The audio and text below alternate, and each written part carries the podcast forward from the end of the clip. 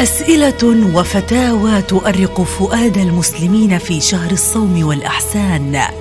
أجاب عنها أهل العلم والشريعة لتدخل على فؤادهم اليقين والاطمئنان. وبين الجواز والنهي والمكروه والمستحب سنقدم لكم قطوفا من الفتاوى الدينية في برنامجكم الرمضاني فتاوى رمضانية.